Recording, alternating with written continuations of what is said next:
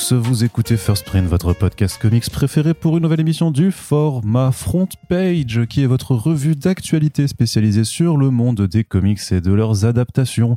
Nous nous retrouvons trois fois par mois pour vous faire un petit peu le débrief et l'analyse de ce qui s'est passé de croustillant dans cette actualité ô combien vivifiante et vivante. Et bien entendu, pour faire cette revue, je ne suis pas tout seul puisqu'il y a ma moitié, mon partenaire, Oui. mon partenaire de crime même, Oui. Corentin. Salut. Tu vas bien? Mmh. Et toi? Ça va très bien. Bah écoute, euh, bonne ambiance en ce moment en France en Bah plus. Oui, en plus, clairement. là, c'est... Ça donne envie. C'est plutôt sympa. Ouais, c'est plutôt sympathique. Bah justement, on va travailler, c'est ce qu'on va faire. Euh, et on va commencer tout de suite comme on le fait d'habitude, enfin comme on le fait depuis quelques quelques numéros maintenant, puisque vous le savez, le 15 et le 16 avril 2023, il y a le Paris Fan Festival auquel nous allons prendre part. Et euh, ben justement, il y a eu pas mal de nouvelles annonces d'invités entre-temps. Alors, des noms en plus que l'on connaît assez bien maintenant dans le milieu comics, et particulièrement si vous nous lisez, puisque c'est des artistes qu'on aime plutôt. Donc, euh, dans, alors pas dans l'ordre, mais Jofo, le copain de Jofo sera là. Oui. Donc euh, Jofo qui avait fait... euh, Burnout. Burnout, merci, avec Denis euh, Culver, il y a quelque temps maintenant chez euh, Image Comics, Spider-Man, honte de choc aussi. Qui a fait effectivement ça sur Miles Morales, mais seulement sur les sur les layouts en fait. Donc un artiste qui s'est euh, bah, en fait qui a commencé avec euh, JL Mas notamment à faire du turbo média avec euh, notamment la parodie de The Walking Dead, Walking Panda, et qui depuis en fait bah, a gravi euh, petit à petit tous les échelons de euh, l'industrie des comics aux États-Unis. D'ailleurs, on avait fait un Super Friends avec lui, on en a même fait deux. On a fait on, a fait un à la sortie de Burnout un petit peu avant. C'était d'ailleurs le l'artiste qui avait ouvert notre format Super Friends il y a maintenant cinq ans déjà. Et on avait reçu de nouveau, euh, je crois, l'année dernière, pour faire justement pour parler un petit peu de de son évolution de carrière puisqu'entre temps bah, il s'est développé euh, dans le webtoon dans les euh, webcomics de Marvel et puis maintenant en fait il a dessiné euh, à la fois du euh, Future State Gotham chez DC et aussi du Time Before Time euh, la série de euh, Declan Shalvey. Donc voilà, on sera ravi euh, de l'avoir. euh, Alors pas avec nous euh, forcément parce qu'il sera donc dans l'artiste à l'aide du festival, comme d'autres gros noms, comme Matteo Santoluco, euh, illustre dessinateur donc sur la série euh, Tortue Ninja et qui euh, fait euh, Shredder in Hell qui arrive, qui vient de sortir d'ailleurs chez iComics France. Il sera sur le stand de Fariball. Donc vous savez que c'est un, un fabricant de figurines qui a commencé à faire toute une ligne de statuettes Tortue Ninja basées sur les designs de Santoluco et pendant le festival et en fait ils vont designer une statuette ensemble celle de Maître Splinter. Donc ce sera plutôt euh, cool de je pense de venir au tout début du festival puis à la fin pour voir vraiment euh, l'évolution euh, du projet. Également Olivier Coppel et Olivier Vatine donc deux artistes français là aussi qu'on va pas vous faire l'affront de présenter euh, mais si on va vous le faire parce qu'on est effronté Olivier Oh là là. ah, T'as vu comment on est?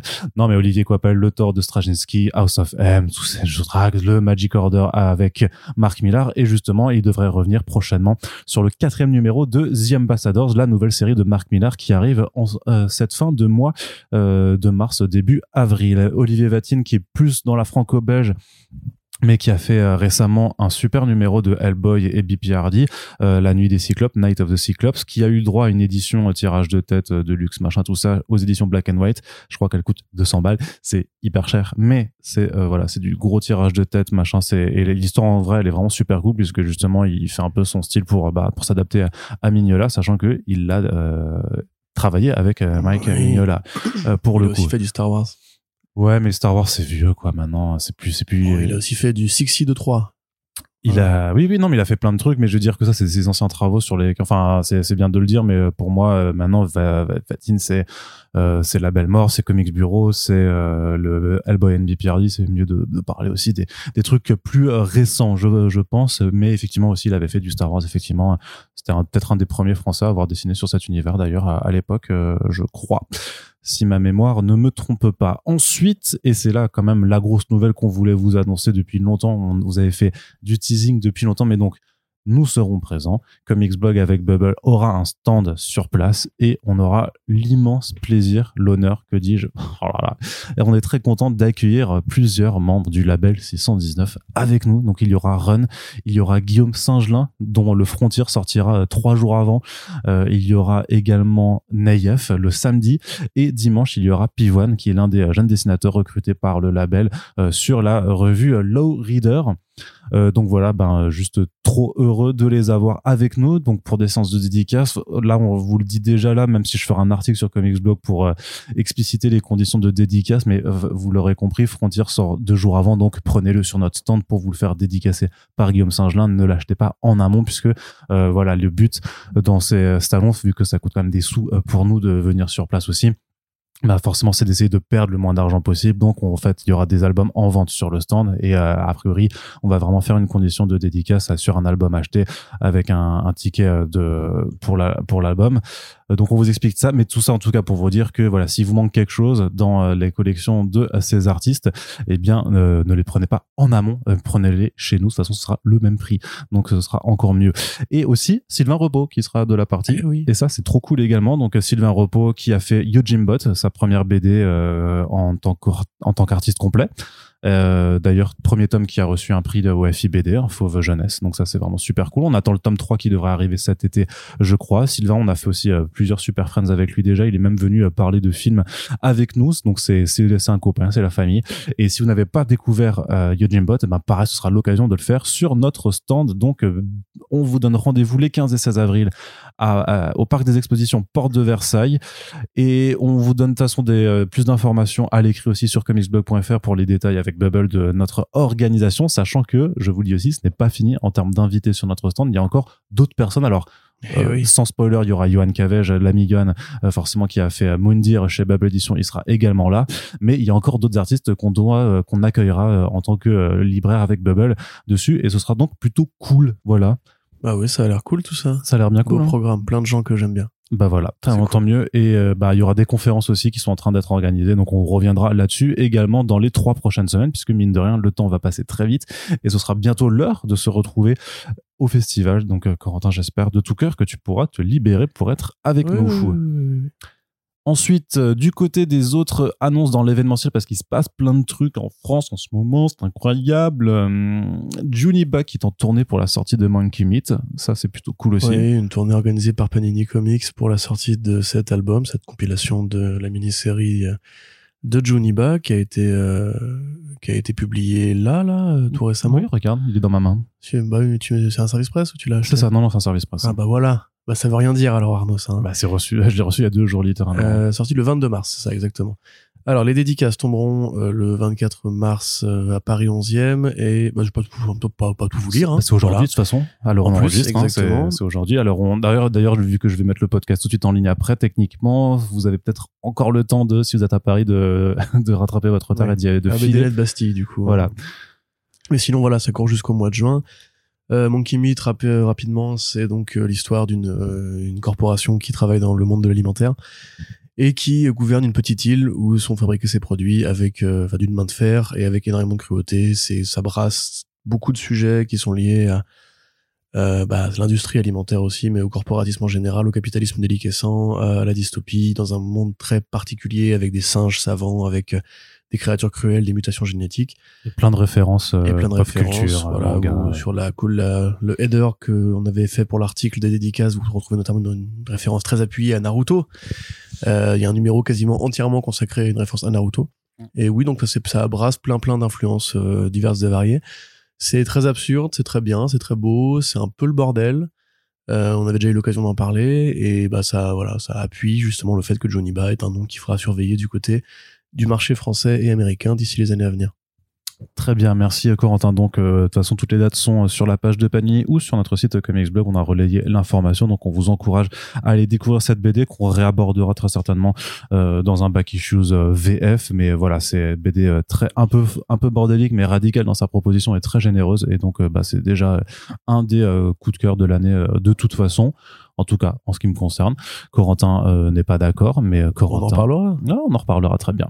Et ben on espère. euh, c'est vrai que techniquement, je j'y réfléchis maintenant que je devais essayer de trouver un créneau d'interview avec Johnny, mais ça ne s'est pas fait. En tout cas pas à l'heure actuelle. Bah, bravo. Bah super. Bah, voilà. Bah, ça arrive comme ça, mais euh, mais rien n'est perdu et rien n'est jamais perdu. Ensuite, autre rendez-vous important à venir. Juste, euh, excuse-moi, je le place maintenant parce que j'ai pas vu dans ton programme que tu l'avais noté. Euh, Juniba qui sort un nouvel album bientôt Oui aussi, oui. chez Dark Horse, donc en VO, hein, évidemment, en roman graphique. Euh, The Unlikely Story of Felix and Macabre avec euh, le scénariste plutôt lettreur en général, Hassan Ostman euh, Elaou. Qui est aussi le rédac chef du magazine numérique Panel, Cross Panel. Exactement. Euh, donc c'est l'un des premiers essais de euh, alors c'est compliqué à dire à chaque fois euh, Osman Elaou au scénario c'est l'histoire d'un jeune homme dans un monde de monstres qui s'organise des combats sportifs façon catch. Euh, le jeune homme en l'occurrence est victime de, de bullies de brutes euh, dans son dans son école. Donc il va aller voir une ancienne légende de la discipline pour apprendre à devenir un, un garçon un peu plus fort un peu à la Lobaloka euh, et ensemble ils vont visiter les anciens adversaires anciens amis anciens rivaux anciens ennemis de euh, bah, Macabre le, le, vieux guerrier, euh, dans un univers qui a l'air très riche, euh, très dense, un peu barré aussi, puisqu'on nous parle d'un monstre qui crache des petits soldats médiévaux. Euh, donc voilà, ça a l'air aussi générique d'habitude avec Johnny Ba, et euh, ça sort euh, en octobre 2023 aux États-Unis. C'est pour ça que je voulais pas forcément le mettre tout de suite. Oui, mais l'annonce, est- l'annonce est récente. Oui, oui c'est vrai. Voilà. L'annonce est très récente et ça arrivera cet automne. Donc on en reparlera également. Ensuite, donc je disais, autre événementiel qui est super cool, c'est à Amiens que sera présent un invité de marque, un certain, enfin, c'est pas Marc, du coup, il s'appelle pas Marc, hein, mais Peut-être que le mec qui l'a invité, qui l'a invité, pardon, ça peut-être qu'il s'appelle Marc, Voilà. effectivement, peut-être que c'est Marc Damien qui, euh, l'invité qui- de- qui- pardon. Marc Damien. Mais c'est, Sean Phillips, du coup, pardon. Oui, tout à fait. Faisons pas de blague. Euh, alors c'est d'ailleurs tiens c'est une, euh, une j'avais envie de dire une auditrice régulière des podcasts First Print Oui, qui est Manon. exactement Jubilee 96 qui s'est occupée de l'expo. Euh, donc voilà qui effectivement est une grande fan de la, la saga criminelle Mo Baker Phillips euh, qui a décidé de proposer à, à monsieur euh, Sean Phillips de venir en France à l'occasion d'une exposition qui lui a été consacrée parce que Phillips est un artiste euh, virtuose au crayon et au pinceau. Bon, est-ce que je, pareil, est-ce qu'il faut que je présente Sean Phillips? Oui, il faudrait, il faudrait que je présente Sean Phillips dans l'absolu, parce que personne n'a lu Criminal dans autant de gens qui nous écoutent. Mais si. Euh, oh là là. non, mais pour résumer, voilà, c'est un artiste britannique. Oui, c'est déjà c'est une bonne surprise pour beaucoup de gens. euh, Sean Phillips est britannique, euh, qui a commencé sa carrière chez Judge Dredd et chez Vertigo, comme beaucoup de Britanniques, qui après bah, a bifurqué chez Wildstorm, euh, un peu chez DC Comics aussi, et chez Marvel, et qui surtout est connu pour son duo avec le scénariste Ed Brubaker, avec qui il a réalisé quantité d'albums, euh, Sleeper, Incognito, Fatal, Pulp, Velvet, euh, The Fade Out, euh, Velvet pas du tout, pas Velvet, Non, ça c'est Steve Epting. euh, The Fade Out, euh, The Reckless. Reckless. voilà effectivement, et tous les criminels depuis Icon puis Image Comics. Et bientôt Night Fever. Voilà, ça fait plus de dix ans qu'il est en contrat d'exclusivité avec Image Comics dans le cadre justement de son partenariat avec Brubaker. Récemment, son fils Jacob Phillips fait pas fait parler de lui et surveillez les podcasts First Print si ce nom vous intéresse. Euh, fait parler de lui justement avec euh, la l'arrivée euh, de, de son talent de coloriste dans le duo euh, Brubaker Phillips et on en a parlé aussi récemment avec justement la sortie de aide-moi Urban Burn. Comics New Burn. New Burn, New le Burn. détective voilà avec Chips Darsky Bah alors. euh, donc voilà un très grand nom du dessin qui a fait du Hellblazer, qui a fait les Marvel Zombies, qui a fait beaucoup de choses très importantes dans l'histoire des comics, qui a été là à plusieurs moments où des révolutions de l'industrie, donc qui va venir en France euh, pour l'une des premières fois, je crois. C'est super cool. On va évidemment essayer d'aller à Amiens pour euh, pour l'interviewer, pour le rencontrer au moins, pour être euh, respirer le même air que lui Pour le re-rencontrer. en pour le qui me concerne. rencontrer, voilà. Euh, et a priori, Charlie Adler sera là aussi, euh, Oui. en compagnon de, de Visi, donc Charlie Adler qui était artiste sur euh, Walking Dead. Voilà, enfin c'est c'est cool. Et qui prépare d'ailleurs une BD, je sais plus euh, dans quel communiqué de presse je l'ai vu passer, mais il prépare quelque chose avec un éditeur français. Je sais plus si c'est, mais peut-être que j'ai pas le droit de le dire, donc je vais pas dire le nom de l'éditeur en fait. Mais il est en train de préparer un nouveau truc, euh, voilà, donc c'est, ça va être cool. Ça a l'air plutôt, euh, plutôt cool. Ouais, ça a l'air bien. Ouais, ouais, mais du Ah, coup, je je, vais me taire. Donc voilà, merci. Et donc les rendez-vous de la BD d'Amiens, ça court sur plusieurs périodes, mais a priori Philippe sera là le 3 et 4 juin euh, prochain. Yes. Et euh, ben, à voir si on sera à Amiens. Et je sais qu'il y a des, halle de la Frécinette. il y a des, euh, des auditeurs qui, qui nous Ou attendent. Frécinet. qui nous attendent à Amiens. Euh, et peut-être sera l'occasion d'aller boire des coups là-bas.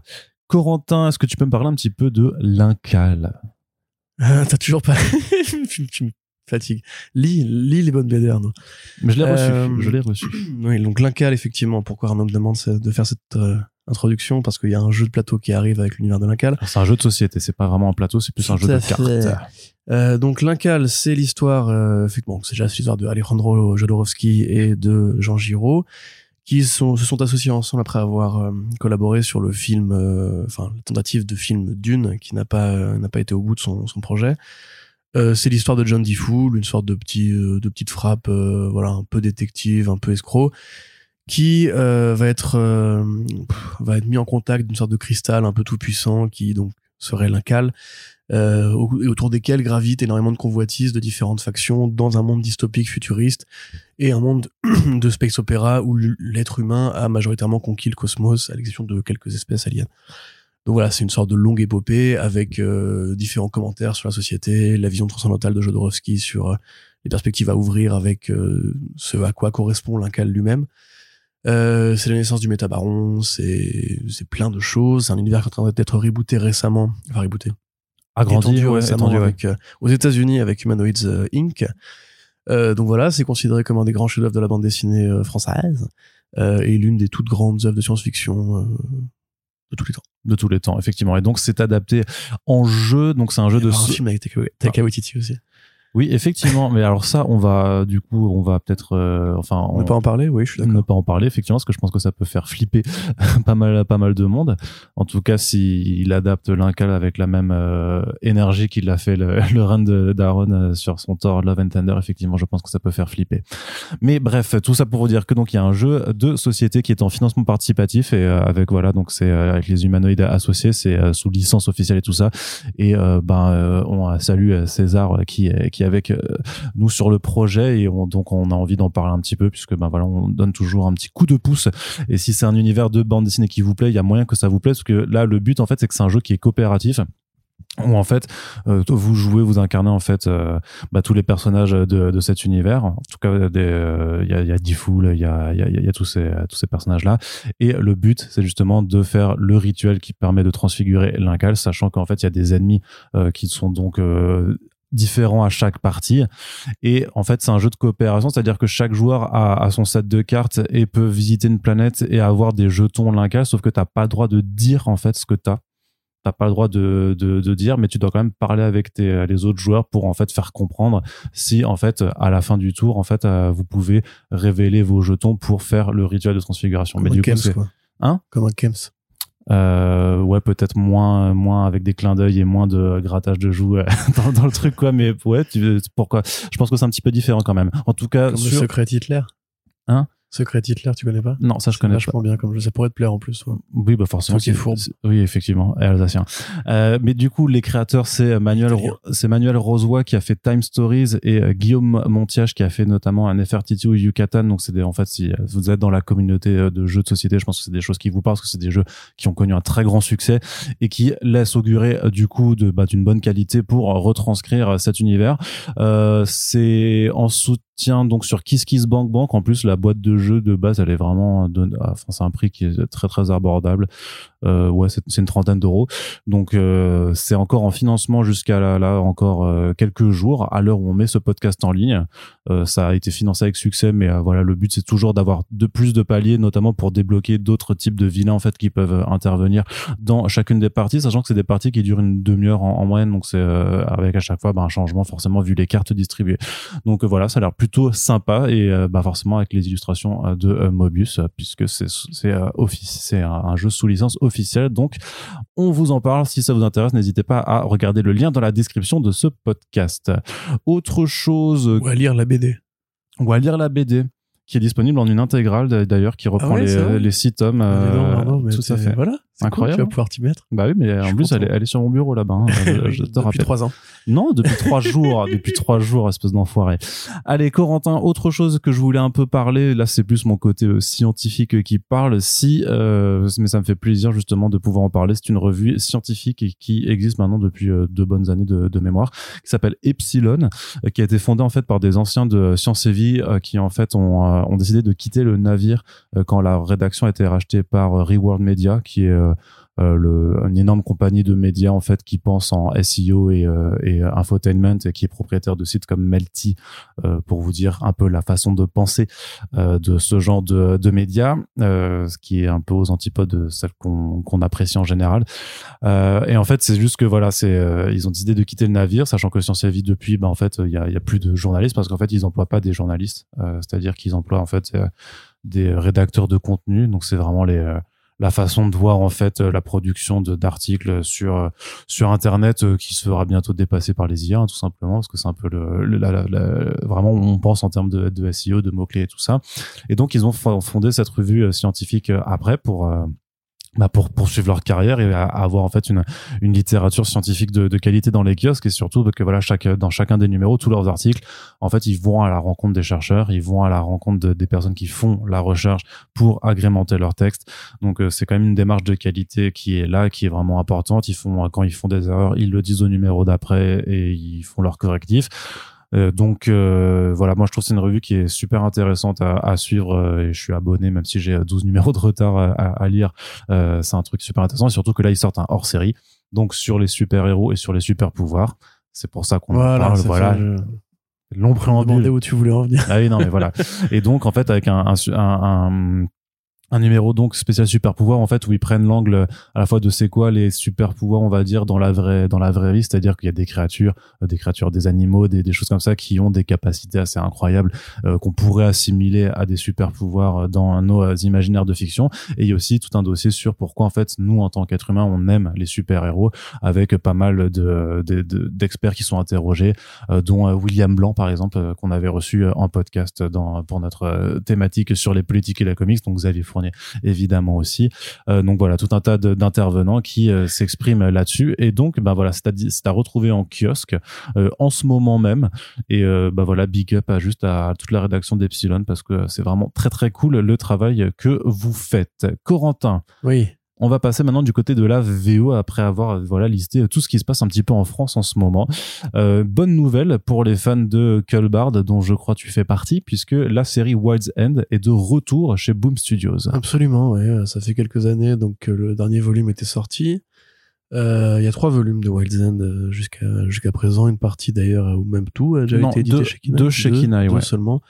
Donc pour rappel, Monde de Wild's End est un hommage digéré et construit à euh, enfin, au roman La guerre des mondes de, de H.G. Wells, en fait, simplement l'un des, euh, l'un des plus grands référents littéraires pour parler d'invasion alien euh, sur Terre, qui a été, enfin, dont Alan Moore a déjà rendu hommage avec la Ligue des Gentlemen Extraordinaires, Orson Welles aussi, etc. Donc, et qui a été adapté par Spielberg, et qui a été adapté à plusieurs reprises dans l'histoire du cinéma et tout.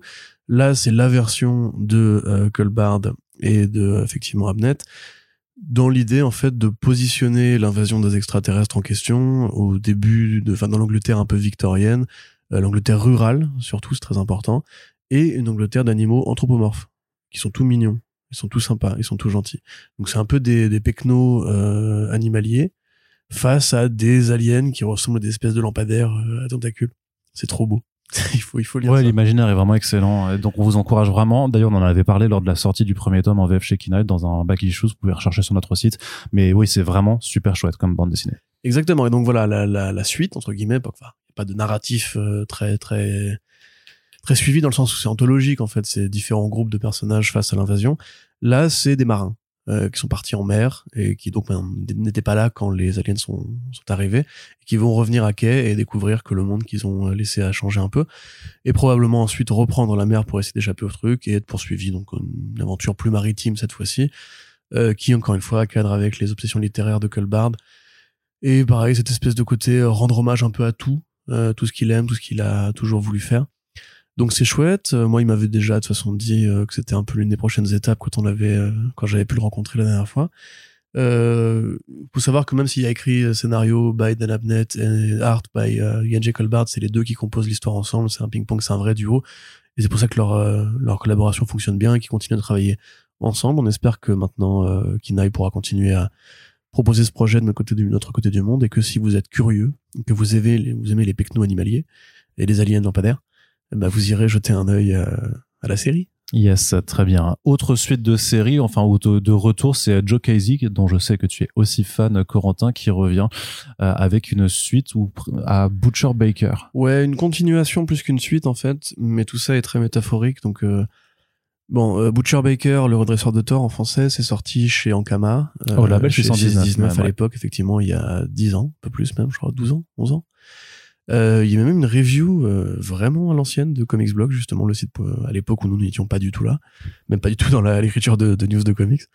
Euh, donc c'est l'histoire en fait d'un d'un justicier parodique, un justicier patriote parodique à la Captain America, euh, aussi un peu à la euh, à la Frank Castle que- quelque part, un justicier rockstar qui euh, voilà a ba- a bastonné Al-Qaïda, euh, issu d'un programme de super soldats, un cœur robotique. Euh, je crois que je crois qu'il a un, il a un cœur motorisé, c'est un peu comme un camion. Il construit, il conduit d'ailleurs un camion euh, énorme de les- des, États-Unis, un peu comme euh, comme Kid Rock, enfin comme un gros beauf en fait. Et donc voilà, c'est une parodie en fait du principe des euh, des héros américains. Il y a même un petit côté euh, un petit côté euh, Shirtless Bear, Bear Fighter parce que c'est Mm. du cul, de l'absurde. Enfin c'est du cul. Il y a un peu de cul, il y a de l'absurde, il y a de la violence gratos et vraiment beaucoup de de sens de l'autoparodie. Et parce que Casey, en fait, il fait généralement ça. C'est un mec qui a du mal à, à écrire justement des super-héros de manière frontale. Il a toujours besoin de, le- de les tordre pour raconter un truc particulier dessus, comme dans The Bounce, par exemple, où Spider-Man devenait un junkie. Enfin, un Spider-Man était junkie. Ou dans Sex, euh, où euh, bah, un Batman euh, arrêtait d'être Batman le jour où son sidekick se fait, se fait schlass. Sauf que là, au lieu de revenir 20 ans plus tard en mode euh, bien musclé, bien vénère, il dit bah, peut-être que je vais essayer de trouver la paix intérieure et de baiser. Et donc c'est un peu ça l'esprit l'esprit de Joe Casey en fait. Et donc là, il exercice une partie de ce qu'il avait envie de de finir de raconter avec les super-héros en faisant une histoire donc où il va raconter euh, la vie en fait du fils illégitime, du fils bâtard, du fils caché de Butcher Baker. Double Junior Baker. Tout à fait, Junior Baker, voilà, qui lui a priori n'a pas de super pouvoir euh, et vit dans un monde donc il est c'est un journaliste de terrain, un gonzo journaliste, donc un mec qui va euh, par exemple sur le lieu d'un incendie pour essayer de comprendre ce qui s'est passé, un, un enquêteur en fait journaliste, euh, comme Hunter S. Thompson ou comme Spider Jerusalem, et qui là en fait va découvrir qu'il y a une, une affaire, une affaire euh, sur laquelle il travaille, qui serait liée justement au monde des super-héros dans un monde dans le, enfin dans un, moment de la culture où les super-héros bah, commencent à être une chose du passé. Et Casey explique en interview que euh, il, pense que les super-héros en fait ça a fait son temps de son point de vue hein, évidemment que les adultes continuent à travailler dessus parce que en fait il y a ce côté nostalgie de la jeunesse quand on était gamin on adorait ces personnages en couleur costumés euh, idéal de bonté de, de force etc etc mais quand tu grandis en fait le spectre des, des émotions que couvrent les super-héros est trop restreint pour un auteur. Et qu'en fait les auteurs se forcent à continuer parce que bah il y a évidemment un facteur commercial mais qu'en fait à un moment donné le, le, le destin naturel d'un scénariste c'est de bifurquer d'aller raconter autre chose. Ce qui est pas du tout idiot en demeurant. Mais lui il décide de prendre cette idée là et de la mettre en fiction. Donc après il prend un monde où les super-héros bah, commencent à être un peu des has à être un truc dont le, le, le monde humain ne veut plus euh, avec un mec qui est le fils d'un super-héros, donc entre guillemets qui a été élevé avec un idéal super-héros comme Joe Casey lui-même, et qui en grandissant bah, essaie de faire une sorte de, bilan de tout ça via son enquête euh, journalistique. Donc euh, voilà, ça a l'air plutôt sympa. L'artiste euh, Quackenbush, je crois qu'il s'appelle, c'est un, un, jeune homme qui débute. Euh, il n'a pas fait grand-chose jusqu'ici. Il a été découvert par euh, Casey sur Instagram. Ouais, parce que la, la première euh, série, c'était euh, Michael Dustin qui avait euh, dessiné. Ouais, tout à fait, qui maintenant est avec euh, Hickman sur euh, 3W, 3W, 3W, 3M. Donc euh, ouais, il faudra voir de quoi, de quoi il retourne. Moi, j'admets que ça fait quelques années que j'attendais un petit peu le retour de, de Joe Casey pour un projet un peu plus ambitieux. Parce que là, récemment, c'était surtout Miss America Comics, mm. qui était juste une sorte de réponse méta à la création de Miss America chez Marvel et un truc qui avait pas grand sens en vérité. Euh, sexe, bah c'est c'est fini, euh, c'est dommage. Euh, faudrait que je le termine d'ailleurs. Et voilà, enfin c'est c'est bien. Joe Casey, ça reste quand même un grand scénariste. Faut espérer qu'il trouvera, enfin il retrouvera son mojo euh, avec ce projet. Yes. Corentin. Scénariste qui n'a pas reçu un dollar de la part de Marvel pour la création de Miss America, enfin l'utilisation de Miss America dans Doctor Strange 2. Ah ouais? Ouais. Bah c'est bien à savoir. toujours Eh sympa. Oui, bah bien sympa sûr. Les anecdotes de First Print. ouais c'est ça. Euh, Corentin, euh, tu n'utilises plus Comixology? Bah non. Pas pourquoi? Bah ça n'existe plus.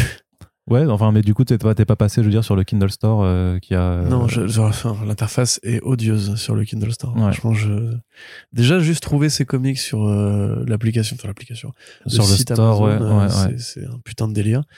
Parce que moi, je, je ne lis pas sur tablette, hein, je lisais pas par appli. J'allais me connecter sur comixology.fr et j'ouvrais le player, euh, voilà, pour pour lire comme ça. Et actuellement, bah, vu que maintenant c'est, c'est dégueulasse, euh, je, je n'y vais plus. J'ai une collection qui dort et je n'achète plus du coup sur Comixology. Bah, Enfin, sur, euh, Oui, mais en- de toute façon, il y avait en plus, il y avait ce, ce délire qu'ils avaient adapté les prix euh, en dollars en les, en, en les mettant en un dollar égale une pound. Et du coup, ça a augmenté le prix pour les euros. Enfin, c'était, c'était assez abusif. Et c'est vrai que depuis janvier 2023, de toute façon, il y a quasiment tout le staff de Comixology qui a, qui a été viré. Euh, alors que, euh, justement, le, le, le site et l'application ont été, euh, arrêtés pour que tout soit intégré sur le, le Kindle Store. Sauf qu'en termes d'ergonomie, c'est devenu une catastrophe. Euh, et même pour moi, je- qui l'utilisais plus comme outil de travail pour trouver facilement les couvertures et des informations sur des numéros, c'est je ne l'utilise plus depuis des mois parce que c'est devenu impossible en fait de trouver quoi que ce soit.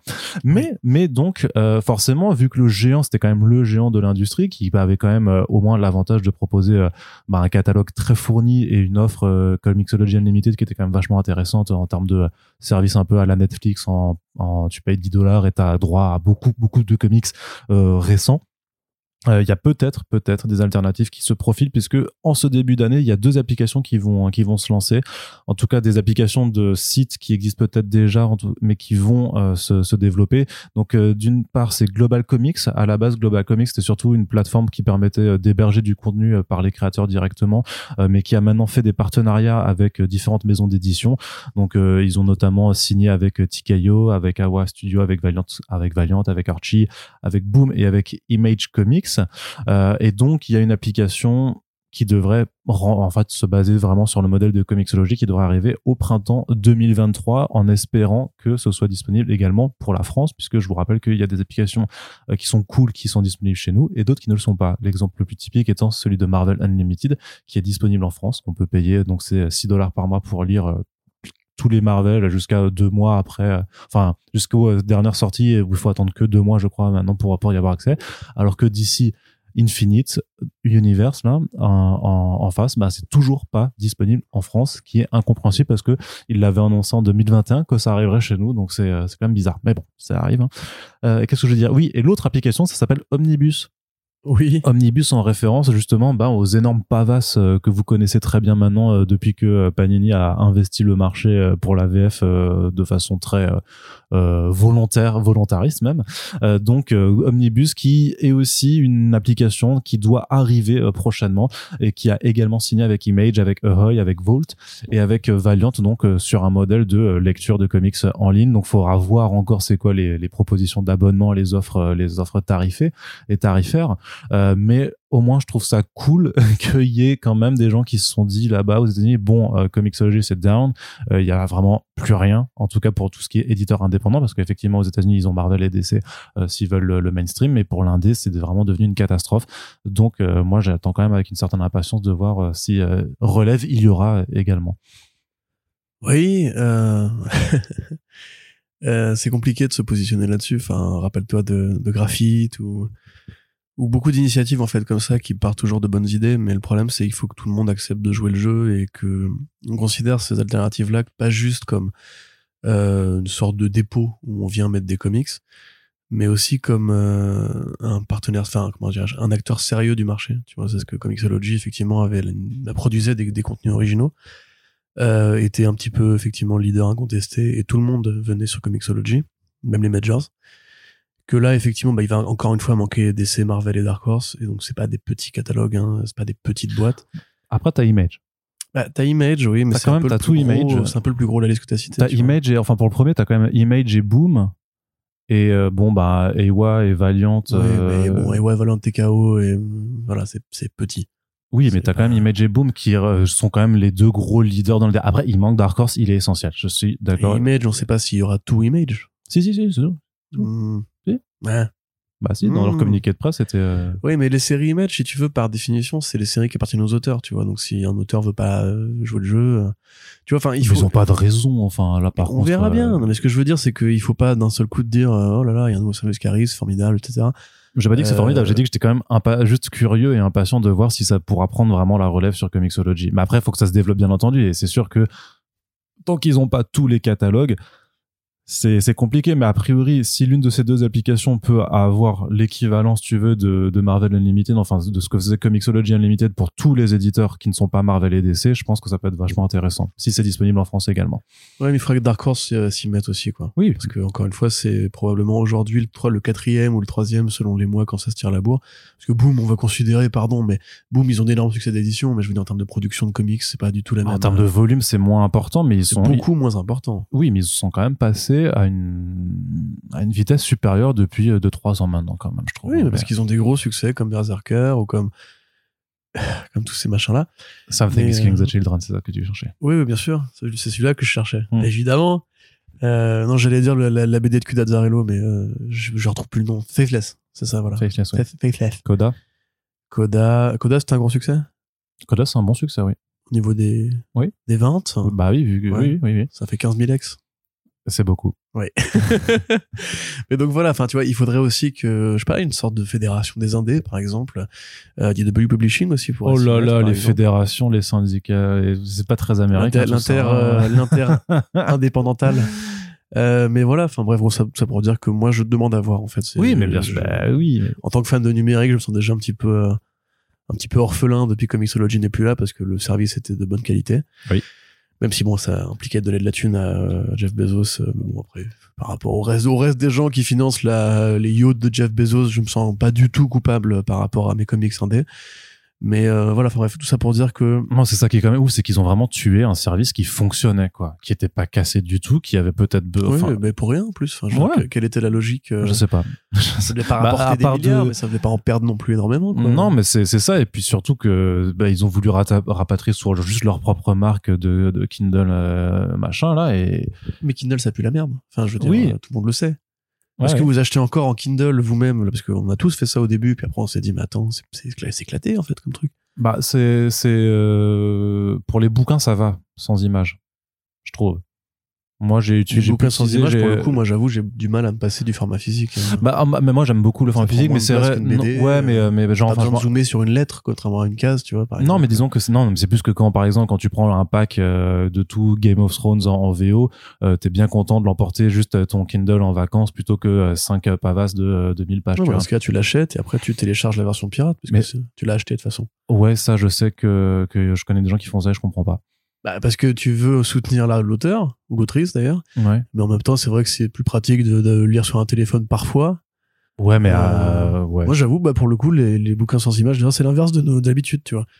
Les bouquins sans images, je préfère les, les avoir en papier. Quoi. Mais moi, je les lis, je lis, je lis quasiment que en papier de toute façon, mais euh, mais de temps en temps, je, enfin, je comprends plus l'intérêt du Kindle sur les, les- les- la prose et sur des gros pavasses que trucs. Mais euh, oui, enfin, je dis ça alors que j'ai aussi d'énormes bouquins euh, de là, des Lovecraft, des intégrales, de trucs comme ça là, et que j'ai envie de me reprendre d'ailleurs les les nouvelles intégrales de, de chez Memos parce qu'elles sont mieux que je pense que les que celles de bouquins. Mais bref, tout ça pour dire que on verra. Voilà. Oui. T'es content? Euh, bof. Si, oui. Si, quand même. Ouais, c'est bien, c'est bien. L'important, c'est de participer. Corentin, une unique news pour le mainstream en VO, c'est euh, les Uncanny Avengers qui reviennent chez Marvel avec Jerry Duggan et Javier Garron.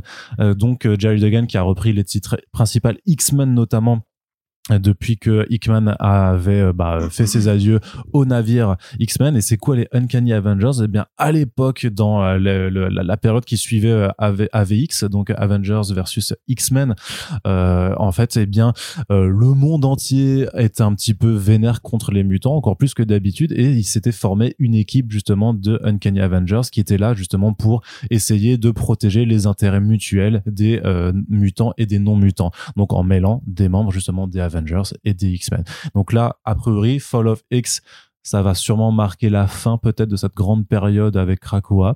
On n'en sait pas encore grand-chose, mais c'est a priori peut-être vers ce quoi on se destine. A Et donc- fait un pari kebab par rapport Je à crois qu'on a fait Je un crois pari que- je crois kebab. que Je m'apprête à recevoir un kebab. C'est possible, ouais.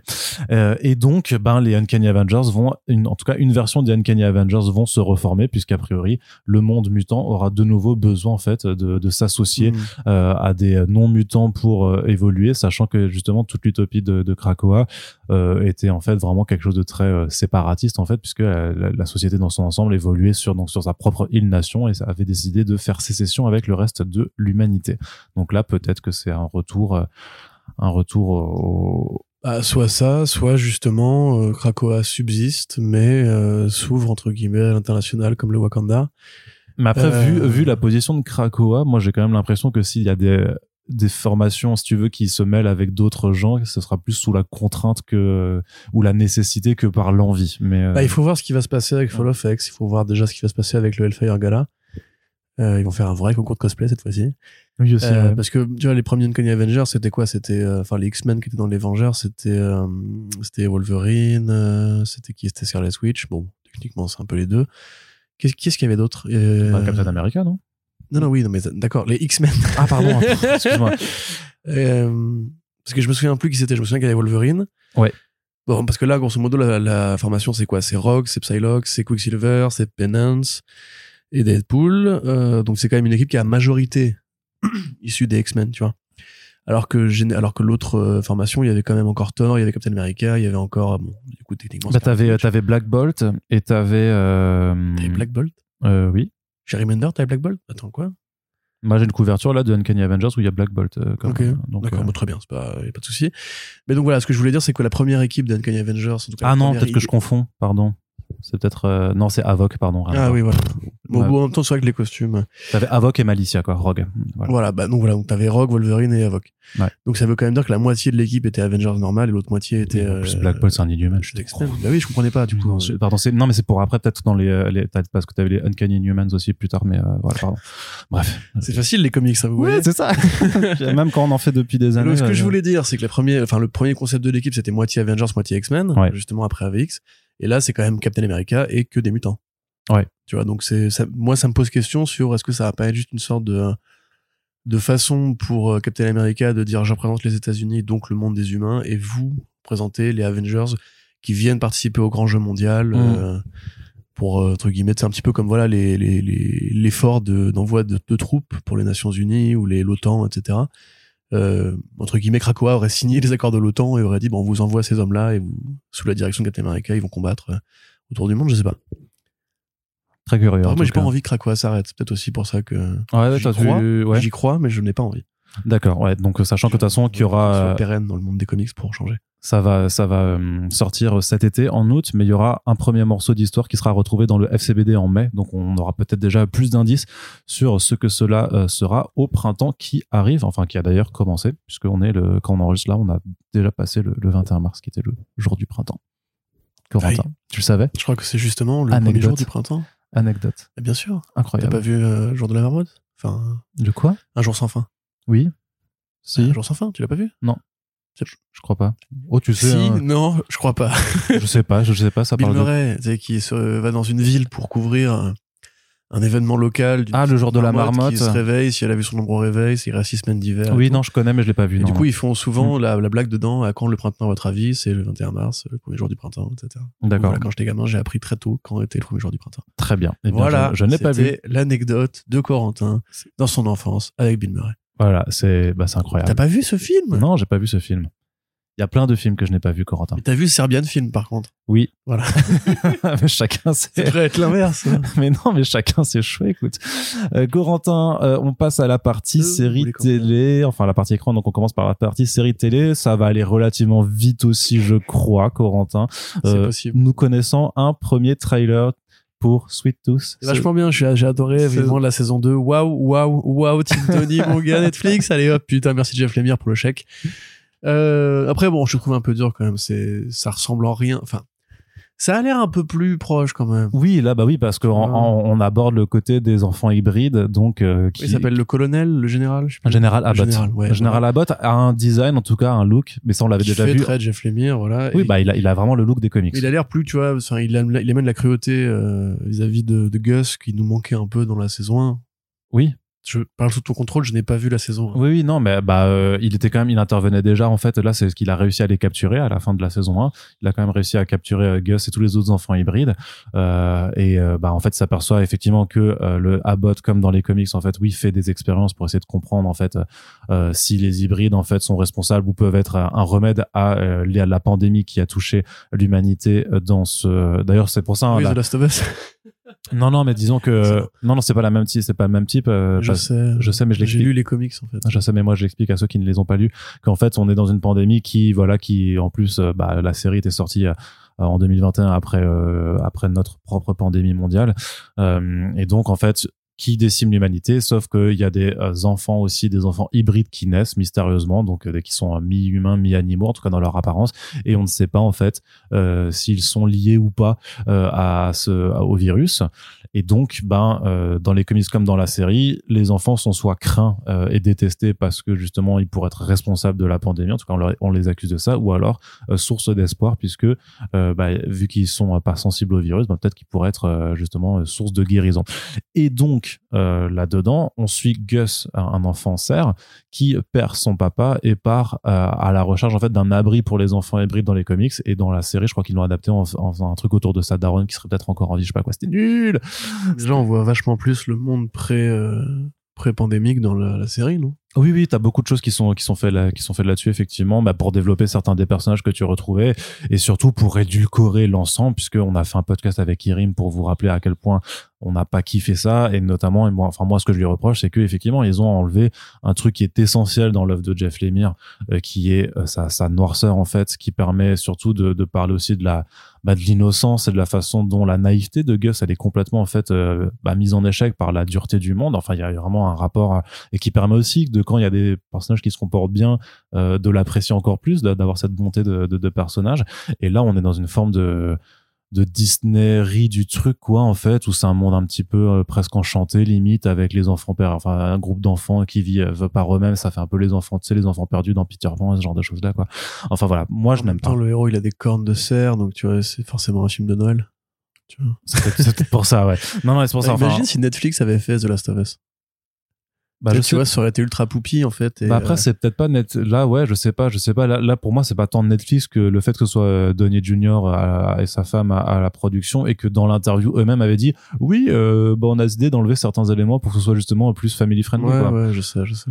Et euh, Je ce qu'ils ont produit d'autres, euh, Donnie et Susan Donnie. j'en sais rien j'ai pas envie de savoir parce que voilà donc mais le trailer est là Tu veux en parler? Moi, j'essaie de, de... Oui, oui, bah pour dire que ça, ça existe, pour dire que voilà, pour dire que moi ça m'enchante toujours pas, même si effectivement je reconnais que ce sera peut-être un tout petit peu plus sombre puisqu'on est dans la partie où justement euh, les, les hybrides sont euh, sont été capturés par Abbott, qui est un vrai méchant et qui est un méchant absolument odieux dans la BD.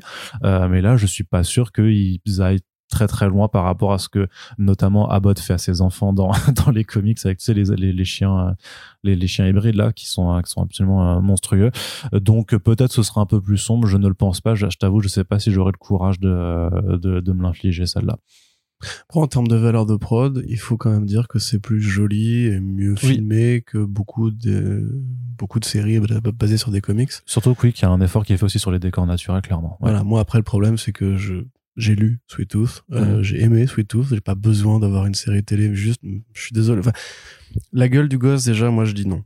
Tu vois, je, je mignon. reconnais pas le trait Oui, oui, de bah oui, triste et, et morose et morbide, justement, de Jeff Lemire avec ses grands yeux qui tombent comme ça.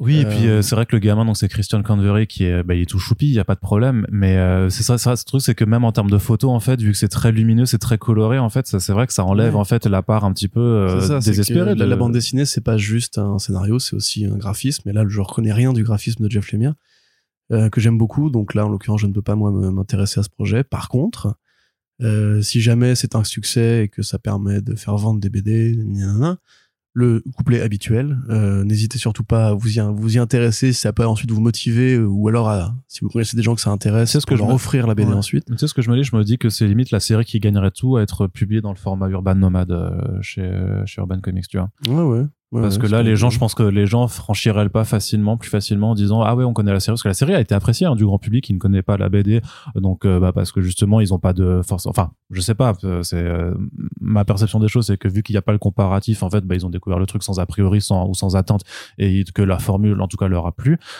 Je pense que les albums à la trentaine d'euros et quelques, de- des gros albums Sweet Tooth, en fait, ça peut être un frein, notamment parce qu'avec le style de Jeff Lemire, qui est quand même pas facile euh, à aborder, ça peut être un double frein. Mais du coup, là, avec le, la question du format plus petit et du prix attractif, je pense que ce serait clairement la série qui pourrait profiter, enfin, les comics qui pourraient profiter euh, d'une série Netflix pour être découverte avec euh, cette offre. À voir si l'éditeur suivra notre recommandation ou pas. Ou peut-être que d'ailleurs c'est déjà en tuyau, on n'en sait rien. Ensuite, Corentin, Titans. C'est déjà en tuyau. C'est déjà en tuyau? Dans les tuyaux. Quoi les tuyaux Dans les tuyaux. Dans les tuyaux. Parce que c'est déjà en tuyau, ça veut. Ça veut rien dire. Pas vraiment. Ben oui, mais tu, sais que, tu sais que moi, les expressions, je les invente. Hein, dans Depuis tout à l'heure, il y en a une ou deux que j'ai laissé passer, mais là, là tu pouvais là, pas. La coupe est pleine. Là, là, c'est ça. je suis désolé. Corentin, Titans, tu vas tu, tu le, ça, ça, ça a l'air toujours aussi brosson. Je suis désolé, je, je, je ne te suis d'aucune aide euh, sur les parties comme ça, mais oui, oui, ça a l'air brosson. Euh, les costumes sont bien. Faut absolument que je rattrape. Le costume de Tim Drake, il est très sympa. Ouais, ouais. Euh, les yeux laser qui tirent. Non, en fait, c'est encore fois, je trouve que c'est pas trop mal produit. Maintenant, moi, le, le problème, c'est que j'ai pas du tout le temps de regarder les séries télé basées sur des super héros et je n'arrive pas à me dire que c'est mon travail à ce point-là. C'est déjà voir tous les Marvel Studios, c'est je fais un gros sacrifice personnel. Euh, donc j'ai vu la saison 1 de Titans, je trouvais ça pas mal. Après la 2 est sortie, j'ai dit oh, j'ai la flemme. la 2 c'est moins la 2 non mais en fait c'est parce que c'est ça c'est la, la, la 4 qui sort donc ça sort sur HBO Max la toute dernière conclusion c'est surtout que c'est la conclusion de la série puisque après il y aura plus de séries HBO Max qui ne seront pas en fait greffées au projet du DCU de James Gunn. Donc là ils sont en train de, de, de sortir tout ce qui reste encore à sortir sur HBO Max. En France, c'était diffusé sur Netflix. Ça l'est toujours. D'ailleurs, les trois saisons sont disponibles sur Netflix. Il y a eu des sorties DVD aussi, je crois. Et euh, bah, on attend des nouvelles pour la diffusion de la saison 4 euh, en France, sachant que ça avait commencé en novembre euh, sur HBO Max. Donc peut-être que ça arrivera à l'été prochain sur Netflix. Doom Patrol a aussi été arrêté. Et il restera a priori une saison bonus pour Superman et Lois, qui est une série bipolaire CW HBO Max. Parce que James Gunn et Safran ont dit pour lui, tant que Legacy est loin, on peut laisser encore une année de, de, carence. Parce que c'est une bonne série. Pour voilà, mais donc là, c'est encore une fois la suite du long chant du cygne euh, qui s'est opéré depuis la fin de l'Empire et Berlanti Productions, qui a encore des billes chez Warner Bros, mais plus avec DC Studios. Plus ça, avec DC Comics en général. Stargirl aussi s'arrête. Euh, enfin voilà, c'est vraiment tout qui Gotham Knights qui a démarré sur la CW après va s'arrêter. ne fera sûrement pas plus qu'une première saison. En tout cas, c'est j'ai toujours pas regardé l'heure on, on enregistre. On, voulait faire un commentaire du découvert du, du premier épisode, mais au final, c'est peut-être accordé trop de temps par rapport à ce qu'on a pour pour ça. On fera plutôt un back issues à la place. Ce sera plus intéressant pour nos auditeurs et nos auditrices. Corentin TMNT de l'Astronane qui serait adapté en jeu vidéo façon God of War, euh, façon les nouveaux God of War. Ouais. Ça, c'est quand même plutôt, euh, plutôt très excitant comme, euh, comme nouvelle. Bah oui, oui, c'est, c'est excitant si on aime euh, les God of War. Après, Et si on aime les Tortues Ninja. Si on aime les Tortues Ninja, effectivement. Donc, effectivement, c'est, je crois que ça s'appelle Doug Rolden, le monsieur de Paramount Global qui a dit, alors déjà, première chose, les Tortues Ninja sont invités récemment dans une sorte de collab entre Call of Duty et Nickelodeon, enfin, et Paramount, avec un teaser affreux où justement, vous voyez le Shredder, dans une vidéo très années 2000, enfin même très années 90, euh, pour un, a priori quoi, un, DLC Call of, c'est ça? Je me souviens plus exactement de quoi il s'agissait. Donc ça, c'était une première déjà tentative d'ouvrir le, marché du jeu vidéo avec la nouvelle Turtlemania qui arrive, comme euh, TMNT Shredder's Revenge l'année dernière l'avait fait pour les jeux en deux dimensions. Euh, façon Streets of Rage, façon Rage, enfin Burning euh, Rage, Burning Streets, Final Fight, tout ça. Euh, et euh, là donc un triple A. Enfin en tout cas c'est l'ambition de faire un triple A avec effectivement des valeurs de production très élevées. Enfin je dis beaucoup de fois valeur de production, mais grosso modo un budget très élevé si vous préférez, avec un jeu en vue à la troisième personne dans un monde qu'on imagine ouvert ou semi-ouvert et une tortue solitaire qui va défoncer des gueules, vraisemblablement à New York dans le futur et aussi dans les environs de New York, dans les marécages et tout. Alors The Last Ronin, pour rappel, c'est donc euh, un hommage euh, au Dark Knight Returns de Frank Miller par Peter Laird et Kevin Eastman au début de leur, enfin, dans les premières années de leur collaboration, ils avaient écrit un draft d'une histoire qui aurait donc imaginé un futur à la DKR avec l'une des tortues qui resterait pendant que les autres seraient mortes. Et ce projet n'a malheureusement pas eu lieu à l'époque, et quelques décennies plus loin, Tom Valls, qui est donc le nouvel architecte euh, du volume de IDW, Publishing, a dit mais ce serait intéressant de relancer le projet. Donc avec Eastman, il s'est donné pour mission de, de mettre à jour, euh, enfin de mettre au monde ce, c'est cette envie d'hommage. Donc c'est sorti, ça a mis un peu de temps, il y a beaucoup de retard, ça a été un gros succès d'édition. Ça a inspiré un petit fan film, euh, pas dégueu du tout d'ailleurs, en, en image virtuelle. Euh, ça a euh, engendré un, une perspective de nouvel univers avec Lost Days et Lost Years. Donc en gros, c'est un vrai succès et c'est un succès qui va continuer à part de la saga principale de Sophie Campbell. Mm. Là, effectivement, Nickelodeon, enfin apparemment Nickelodeon, sont pas idiots du tout parce que euh, ils veulent tourner le jeu vers un monde plus adulte, enfin c'est un public plus adulte. Et effectivement, comme God of War avant, qui était quand même majoritairement consommé par des ados, qui était un des jeux qui étaient bons, qui étaient super bons au niveau du gameplay, mais qui était quand même assez bourrin, assez simple. euh, C'était vraiment juste du jeu de massacre. Et avec la, le passage sur PS4, avec le, le, le nouveau God of War euh, dans le mythe nordique, on a eu un jeu qui était mieux écrit, on a eu un jeu qui était mieux narré, on a eu un jeu qui prenait justement son héros plus au sérieux. Et donc là, c'est là que se retrouve aussi l'inspiration. C'est que généralement, les Tortues Ninja, pour beaucoup de gens, c'est d'abord des, des produits pour ados. Et les jeux vidéo qu'on a eu jusqu'ici étaient quand même tout public. C'était les beat'em all, c'était des jeux de baston, etc. Donc là, l'idée d'en faire un AAA euh, sérieux, avec un gros budget, grosse valeur de prod, gros gameplay, ça peut aussi nous rappeler ce qui avait été fait avec Batman sur les Arkham. Tout à fait. Aujourd'hui, euh, Ouais. Batman est considéré comme un héros de jeu vidéo tout à fait valable grâce aux jeux Arkham, mais à l'époque, c'était pas encore tout à fait le cas. Il y avait eu beaucoup de jeux Batman, mais jamais un truc qui n'était pas autre chose qu'un jeu à licence, tu vois. Mm. On pouvait se dire, ce jeu-là, c'est pas juste un jeu Batman, c'est un grand jeu vidéo de l'année où il est sorti. Mm. Comme un Zelda, comme un Darksiders, comme un tout ce machin-là, parce que c'est la même époque. Euh, donc voilà, c'est, on peut espérer que ça va se faire. Et on n'a pas encore le nom du studio. Selon Rosen, c'est, signé déjà, c'est en développement. Euh, ça va mettre quelques années évidemment. Ah il oui, bah dit euh, attendez quand même, mais dans l'année il y aura des, des annonces qui arrivent. C'est sûr, de toute façon, avec la sortie du film animé, les inspirations Spider-Verse, il y a, tu sens, c'est ce que je te disais en, en DM l'autre jour, mais moi je trouve que tu sens qu'ils essayent de créer un nouveau momentum autour des Tortues Ninja. Si on fait la liste quand même en quelques années, bon déjà la, la série Tortue Ninja actuellement est toujours très bien. Ouais. Euh, The Last euh, Ronin, ça a été un gros succès d'édition. Mm. Shredder's Revenge, ça a été un gros succès pour les nostalgiques et les fans de ce genre de jeux vidéo. Ouais. Le film arrive, et il y a quand même Seth Rogen à la prod, et il a l'air bien, en plus. Ouais. Donc effectivement, on voit quand même plein de bonnes nouvelles qui s'alignent pour une franchise qui, il y a encore 5 ou 6 ans, euh, vivait encore dans le spectre de Michael Bay, et du fait qu'on attendait de, justement, de savoir où est-ce qu'il y aurait moyen de développer un peu les idées du volume de Valt. Finalement, ça y est, c'est en train d'arriver. On est en train d'arriver à une nouvelle, euh, un nouvel âge d'or, les Tortues Ninja. Donc, euh, bah quand même, non, mais je te dis, moi, Mhm. la liste, euh, Oui, vrai, ouais. le- les comics sont bons, la mini-série d'Ak- DKR est bonne et va faire un nouvel univers avec Eastman. Le jeu vidéo, moi, j'ai grave kiffé, hein, Oui, oui, je ça- c'est ma c'est- cam. Le bien, film, il a l'air super bien. Et effectivement, les jeux God of War, si c'est le modèle qui sert d'inspiration, bon, il faudra qu'ils trouvent des idées à eux quand même. hein. Mm. Si c'est le modèle qui sert d'inspiration, euh, bah, c'est des très bons jeux, les deux, les deux God of War de la version nordique. Limite, moi, je les trouve en fait plus intéressants, même si j'adore la mythologie grecque, euh, du point de vue du gameplay, que les anciens God of War. Et rappelle aussi donc que la série de Tom Valls euh, sera rééditée, enfin elle vient de se conclure là en, VF euh, chez iComics au bout du tome 19, et euh, donc qu'elle sera rééditée en intégrale souple cet été. Ce sera une très bonne occasion de découvrir cette série qui est, bah, qui est très très bonne de, de, de A à Z, et surtout que tu auras le premier tome aussi de, des Reborn, donc de Tortue Ninja Reborn avec un premier arc entièrement dessiné et écrit par Sophie Campbell qui rejoue le côté Northampton après la, conclusion du, du, run de Valls et qui est super bien écrit, hyper bien dessiné. Enfin, c'est vraiment euh, ouf, oufissime. Moi, je suis encore très en retard, comme tu, comme tu le comprends. Mais euh, vraiment, j'ai pu le lire ce, là, il y a, y a tout pas longtemps, ce, ce premier Reborn, et c'était trop bien. Ensuite, Corona du côté du cinéma. Euh, une nouvelle surprenante, Victoria Alonso qui a quitté Marvel Studios après 17 années euh, de collaboration euh, chez eux. Elle était euh, bah, productrice sur tous les films depuis euh, Iron Man en 2008.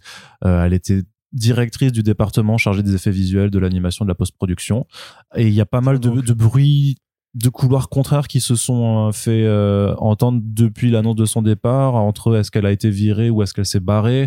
Est-ce que c'était elle qui Est-ce était c'est infusible? Ouais c'est ça c'est est-ce que c'était elle qui était responsable un peu de la dégradation des conditions de travail des artistes visuels ou pas alors que justement d'autres disent que non justement elle était plutôt là pour euh, en soutien en fait euh, sur cette branche de, de, de corps de métier. Donc c'est mais c'est assez curieux quoi Bah, c'est curieux parce qu'effectivement, il n'y a pas de. Enfin, on pourrait considérer que l'échec euh, annoncé de Ant-Man and the Wasp Quantumania serait une, une occasion de faire un, coup de ménage ou de sanctionner ou de, remanier le gouvernement, j'ai envie de dire, tu vois, allégorie politique sans aucun rapport avec l'actualité. Euh, mais le fait est qu'effectivement, je, moi, je me pose la question de savoir si on l'a pas dégagé pour, euh, pour trouver un responsable à ce qui s'est passé depuis quelques années. Bon, la vérité, c'est que déjà, pour commencer, depuis Iron Man 2, les films Marvel Studios, les fonds verts, on les voit. Euh, et c'est pas lié au fait qu'il y avait une nana qui était responsable ou un mec qui était responsable. Euh, c'est lié parce que nous on parle souvent de Kevin Feige évidemment parce que c'est la, figure de proue, hein, mais ils sont plusieurs derrière, Desposito, Nate etc. Euh, et Bob Iger évidemment et Bob Chapek juste avant lui. La vérité c'est juste qu'il y a un accélérationnisme des productions chez Marvel parce que ces, productions font de l'argent et qu'il faut qu'elles soient, qu'elles soient tournées vite, à pas cher. Comme on le sait en plus, les syndicats qui s'occupent justement de la la création d'objets, la création de décors, la création, le location scouting, euh, enfin tout c'est vrai en fait, emploi qui nécessitent des vrais morceaux de réalité sont syndiqués et représentés par des vraies organisations aux États-Unis, alors que les effets spéciaux en général non, parce que c'est un monde qui est plus lié à l'informatique où il n'y a pas eu les mêmes règles qui ont été écrites dans les années 20-30 quand le cinéma se montait, parce qu'à l'époque on n'a pas besoin d'eux en fait. Donc le fait est que euh, certainement que cette, cette, patronne devait être euh, comme toutes les autres, c'est-à-dire demander un rythme effréné, parce que tous les articles qu'on a eu sur le sujet des effets spéciaux, moi j'ai rarement vu son nom à elle apparaître. Je voyais Disney, je voyais Marvel en général. Euh, certainement que c'était aussi sa part de, responsabilité, mais la vérité c'est juste que l'industrie s'est orientée vers un modèle euh, qui n'était pas dimensionné en fait pour autant de films à une telle cadence, et que les résultats, bah, on les a vus c'est Quantumania, c'est Love and Thunder, c'est tous ces machins-là. Alors, il y a eu une dégradation manifeste parce que maintenant, ils sont à la fois sur le cinéma, à la fois sur les séries télé, et qui sortent quatre films par an, trois, quatre films par an, trois, quatre séries télé par an. Euh, moi, à mon avis, c'est, je pense, hein, c'est ma théorie du complot personnel, que Bob Iger arrive, euh, qu'il y a besoin d'économie, qu'il y a besoin de licencier des gens pour montrer que aux actionnaires qu'on est, qu'on est ouais, pas des Victoria Alonso quand même, euh, c'est pas. Je sais pas. Après, elle a pas été virée en bonne et due forme. Hein. Bah, on n'en sait rien, on n'en sait rien. Comment, on sait pas si elle s'est barrée, on sait pas si elle a été virée. Soit même elle, elle en a marre justement de tenir la cadence euh, effrénée. Mais tu vois que ça arrive juste après le retour de Bob Iger et la sortie d'Ant-Man 3. Euh, à mon avis, il y a une sorte de croisement. Alors après, je ne sais pas qui est responsable. À mon avis, ils sont tous responsables de ça. Hum. Euh, le, le, studio qui possède Marvel qui leur dit maintenant vous faites quatre films à l'année est responsable.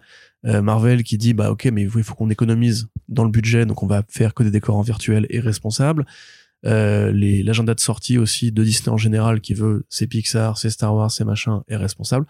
Et donc à un moment donné, la vie réelle, ça va, je pense pas changer grand chose. Ouais, ça pas, il y a vraiment de toute façon euh, que, que tu le vois dans tous les studios, dans toutes les compagnies de la tech et tout ça, une forme de retour en arrière qui fait, mais assez brutal en fait, qui, qui fait suite à bah, l'accélérationnisme qu'on avait vu euh, c'est les dernières années justement en post endgame où euh, justement tu avais vraiment ça, toute l'industrie toutes les compagnies qui qui a continué encore plus en fait d'accélérer qu'au que, qu'au fil des dernières années. Et là dans le monde post-Covid avec euh, ouais il y a un retour à, la réalité très brutasse comme quand tu vois tu sais que Zuckerberg a complètement abandonné tout ce qui était méta le métavers tout ça que les NFT on n'en parle déjà plus parce que c'est déjà euh, d'un autre temps que enfin tu vois plein plein de choses en fait sur lesquelles euh, beaucoup de compagnies se sont lancées que voilà est-ce que Disney vire des gens Warner a viré des gens il y a plein de projets de séries qui ont été annulés aussi du côté de Netflix tu vois il y a une forme de de décélération au final, mais peut-être pas voulu, peut-être un peu subi quand même. Hein.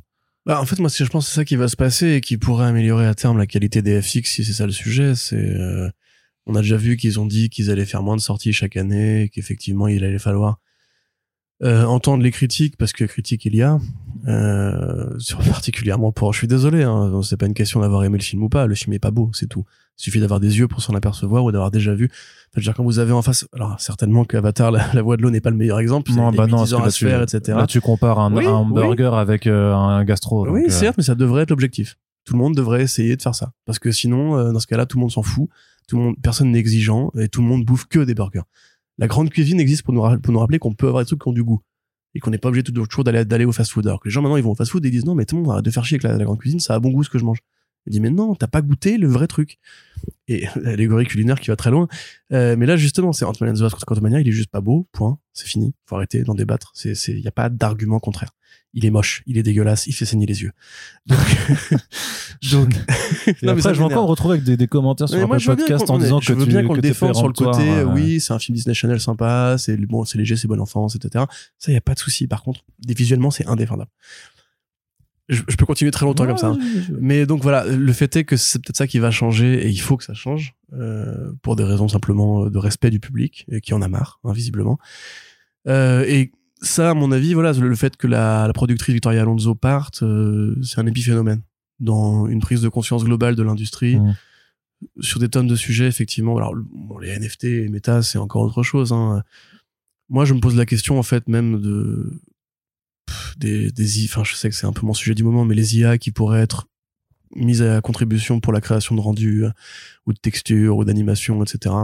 À mon avis, c'est peut-être plus là qu'il va falloir regarder dans le futur. Bah, c'est pour ça futur que, immédiat en tout cas. à mon avis, qu'il est assez urgent pour justement ces corps de profession de se, de se syndiquer ou de, Oui. de, de trouver des moyens de se protéger légalement justement pour pas se Ouais, faire remplacer par euh, et pour le coup se faire. euh, Peut-être que ça, tu vois, c'est la nouvelle frénésie et que dans 10 ans, quand plus personne n'aura taf à Hollywood à part le patron qui demandera à l'ordinateur qu'est-ce qu'il faut mettre comme film en ce non, moment, mais ça marchera jamais. euh, peut-être qu'il y aura une nouvelle décélération dans 10 ans. Ça va. Non, mais ça, ça- je pense que ça prendra pas.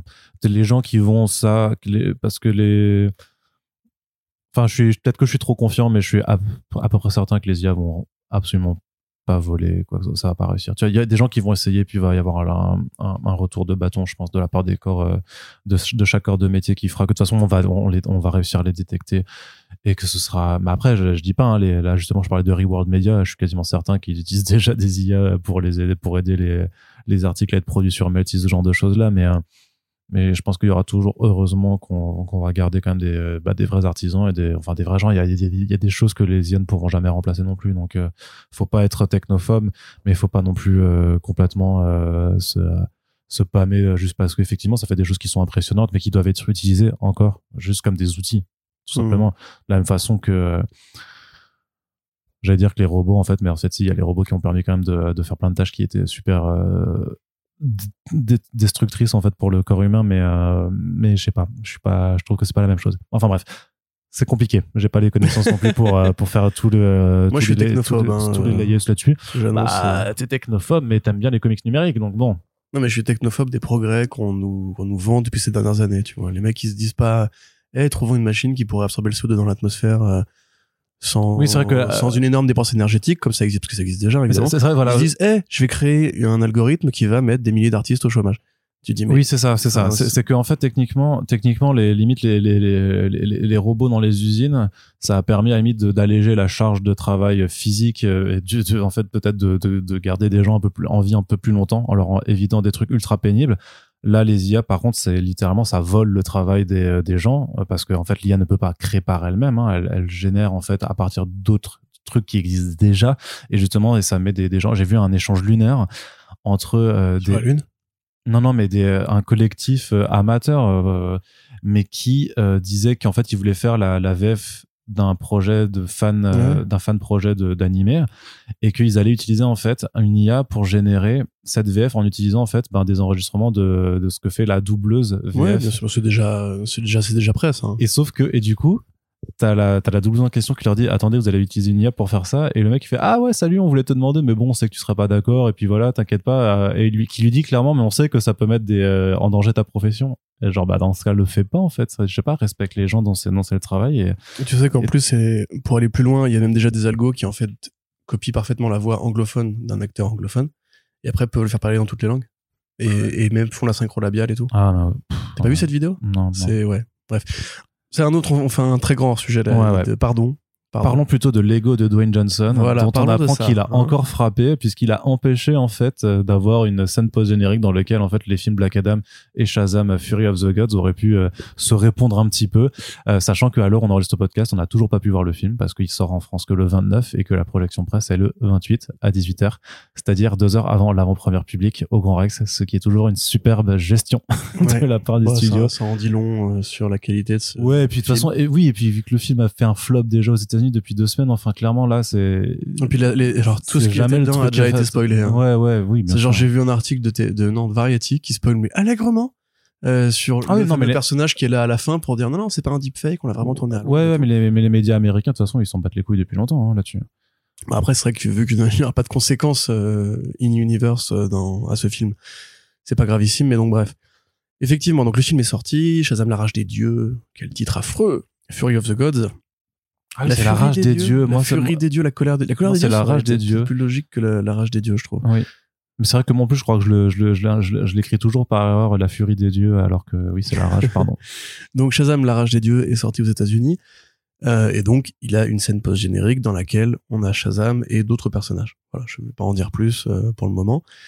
Euh, et la rédaction de The Rap, en fait, s'est interrogée sur le, le sens de cette scène post-générique, a été un petit peu fouillé euh, justement l'actualité autour du film depuis euh, le fameux conflit entre Dwayne Johnson et euh, la production de Shazam. Donc on se rappelle au départ, Warner Bros voulait proposer un film, enfin un univers un peu isolé dans lequel il y aurait Black Adam et Shazam et un film potentiellement Black Adam versus Black, versus Black Adam euh, Black Adam versus Shazam, je vais y arriver à la fin, voire même en fait commencer par un film solo où les deux auraient la vedette. Bon, Dwayne Johnson qui refuse de partager l'écran euh, avec qui que ce soit à part Jason Statham a dit bah non, moi je, Black Adam c'est Black Adam, c'est le héros du film, on va pas commencer à diviser la force ce qui s'entend, hein, je veux dire, c'est effectivement son projet, c'est une grande vedette. Surtout à l'époque, c'était une très grosse vedette. Hein, c'était après les Fast et tout. Donc euh, voilà, il, il, a dit on va faire Shazam d'un côté et Black Adam de l'autre. Ok. Donc Black Adam, enfin Shazam 1 sort et il n'y a aucun élément qui servirait de référence à Black Adam. Puis la, le monde continue de tourner. Black Adam sort et on apprend effectivement que euh, bah, Dwayne Johnson euh, a vraiment voulu passer en force auprès de Warner Bros. pour ramener Superman parce qu'en en fait il voulait pas du crossover avec Shazam mais il voulait juste que Black Adam affronte Superman. Pareil dans une espèce de de crise d'ego de concours de quéquette de dire euh, mon Black Adam à moi The Rock est aussi fort que Superman le plus grand héros de l'histoire de l'essai comics etc etc ce qui est pas une surprise depuis qu'il a commencé à prendre le rôle il a toujours euh, il a posté des, des articles d'illustration on voyait Black Adam qui se tabassait avec Superman et tout et euh, donc il a été, euh, il a tenté un coup de poker, il a été voir Walter Amada, il lui a, enfin euh, pardon, ah David Zaslav, et il a dit voilà, ce, ce qui va se passer, c'est que moi et ma boîte Seven Bucks, on va reprendre les commandes de l'univers DC après Walter Amada. On va faire un crossover qui va être Black Adam versus Superman, et pour ça il faut que j'ai enfin Superman à la fin du film Black Adam avec Henry Cavill. Donc là Zaslav dit oui, et Michael DeLuca dit oui on met Henry Cavill à la fin, on lui refait un petit contrat, viteuf, il arrive à la fin, donc toujours pas de lien entre Shazam et Black Adam. Et ce qui se passe ensuite, c'est que, bah, en fait, Zaslav, euh, bon, déjà, des, mecs chez Warner sont vénères. Comme ça, ils contournent tout le monde pour aller voir directement le patron pour dire c'est moi maintenant le nouveau capitaine d'essai. Ça passe pas. Euh, James Gunn arrive. Et là, il dit, bah, ouais, mais moi, ça m'intéresse pas, truc, euh, gros. Et apparemment, à l'intérieur, tout le monde était un peu mécontent d'avoir repris Cavill, alors que Walter Amada et ses quelques fidèles y étaient largement opposés. Et donc, euh, dans Flashpoint, il aurait dû avoir un caméo d'Henry Cavill qui a été coupé au montage. Et donc finalement, bah, Shazam Fury of the Gods euh, sort dans l'indifférence générale puisqu'il n'a pas été aidé par Black Adam ni par le moindre autre film euh, précédent. Et donc il se vautre pour l'instant. Et donc ce que The Rap nous a appris, c'est qu'en fait il devait y avoir au départ, à la fin de Black Adam, une scène post-générique dans laquelle Aldis Hodge, Hawkman de la Justice Society, allait en fait embaucher Billy Batson, donc Shazam, pour rejoindre leur rang. Et on imagine pour préparer soit un Black Adam 2, soit un crossover Shazam v Black Adam, soit un film Justice Society dans lequel Billy aurait été le plus puissant personnage à la Superman. Bon, évidemment, du coup, Dwayne Johnson, il a appelé, il a dit euh, non, moi c'est Superman ou c'est rien. Ouais. Et le truc, c'est euh, que ils ont voulu du coup le, la reporter dans le Shazam à la place. La même scène. La même scène. La même scène. C'est-à-dire faire, faire, intervenir Hawkman et, euh, et, et Cyclone dans euh, dans la scène post-générique de Shazam Fury of the God et là aussi en fait il y a eu veto a dit non, non alors que tu pourrais dire qu'effectivement déjà Shazam 2 bon il sort après euh, Black Adam qui a déjà été annulé euh, il sort à un moment donné où en plus Black enfin Johnson n'est pas du tout dans le film tu vois parce que tu pourrais dire que Black Adam c'est son film effectivement il veut pas que ça se termine par oui, là, mais là il empêche des gens qui ne sont même pas lui en fait parce qu'il a pas créé la Justice Society non tu vois il est probable que Warner Bros à un moment donné voulait se dire tiens si on faisait un spin-off sur la Justice Society. Mais là, il a dit non, non. Ces personnages-là sont apparus dans Black Adam le film. Donc c'est chez moi. mon univers. Ouais, ouais. je ne veux pas me mélanger avec Zachary Levy, ce gros con. Euh, mais c'est quoi ce malade? Duo de gros cons, quoi. Enfin, bataille, bataille de gros Et du coup, Zachary Levy a, a partagé l'article sur Instagram euh, avec un des emojis un peu marrantes. Euh, donc a priori c'est vrai. Euh, oui, oui, C'est vraiment un truc euh, assez étonnant. Alors Johnson n'a pas réagi. Dit, il a dit en interview en disant qu'il l'avait partagé justement pour que en fait on puisse.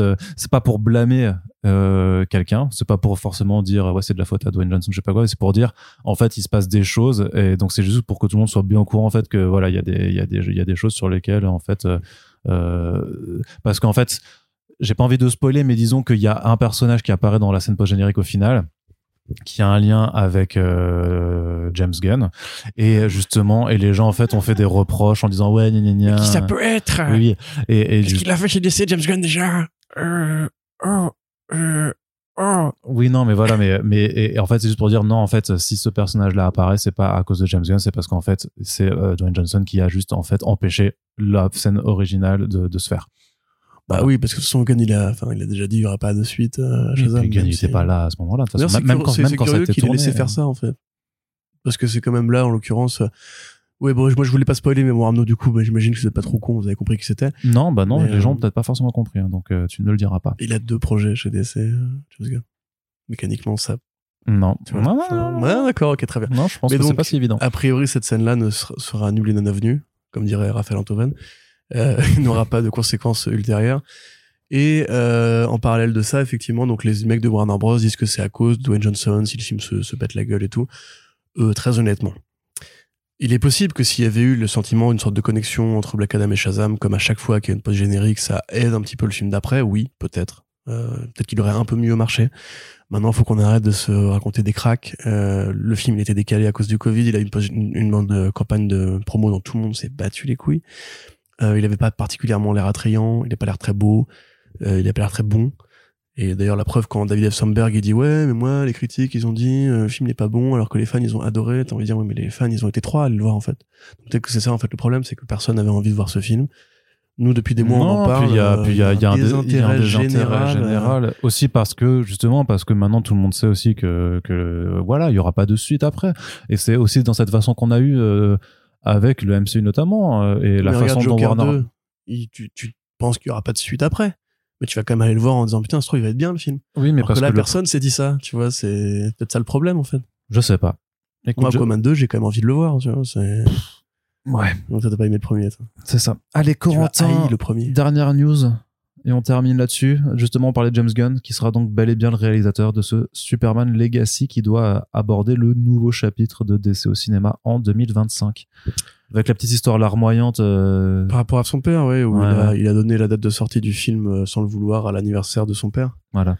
Euh, c'est son frère- Voilà, c'est voilà. son frère qui lui a qui lui a écrit quand il a vu l'annonce publique et il avait pas fait gaffe en fait. Ouais. Bon, c'est une c'est une belle histoire, mais euh, bon, je, je je sais pas trop quoi en faire, moi j'avoue. Rien, Je- bah rien, justement, c'est pour ça qu'on l'a pas traité. J'ai foi en James Gunn. Bah si on l'a traité, je l'ai écrit dans le quand j'ai écrit Superman Legacy réalisé par James Gunn, j'ai mis l'anecdote. Ah, t'as mis l'anecdote? Ok, Oui, oui. je fais mon travail, monsieur. Oui, ok, très bien. Euh, je sais pas trop quoi ajouter en fait. Euh, James Gunn, c'est un bon réalisateur. Est-ce qu'il aura les épaules ou le style euh, nécessaire pour un film Superman? Lui, est quand même plus épanoui dans le crado et, et les héros un peu cassés, les héros un peu comment dirais-je? J'ai pas envie de dire euh, triste parce que c'est joyeux triste, mais les héros tu sais qui ont des complexes d'infériorité, qui ont du mal à s'entendre avec d'autres gens, qui Ah, sont les marginaux, mais quelque part, Superman, c'est un marginal aussi. Hein. Il est quand même. Bah, c'est Est-ce que tu verrais Superman faire des blagues euh, de cul à la Star Lord euh, tu Pas vois, du tout, mais par contre, je le vois très bien être euh, dans cette figure du, du mec qui est craint et rejeté par une partie de la population parce que justement par sa nature d'étranger, littéral.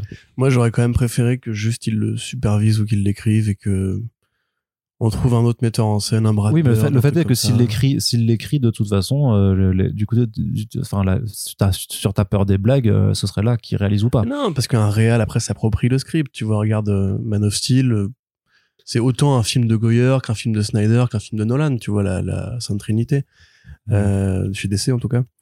Donc euh, je sais pas en fait. Moi, je, tu vois, j'aime bien, j'aime beaucoup James Gunn. Il m'a encore une fois jamais déçu, mais c'est juste à mon avis peut-être euh, Superman ne me paraît pas correspondre à son style. Euh, même si je sais que c'est un geek qui ira chercher les idées aux bons endroits. Donc euh, j'ai envie de dire qu'on verra bien, mais je suis ni euh, pour l'instant ni enthousiaste ni j'attends de voir. T'attends de voir, très bien. Ok, eh bien, sur, euh, sur cette position de Suisse, Ton avis Arnaud sur la news? Moi je suis chaud, moi. Moi, Voilà. j'ai confiance. Moi j'ai totale confiance en, en Gunn.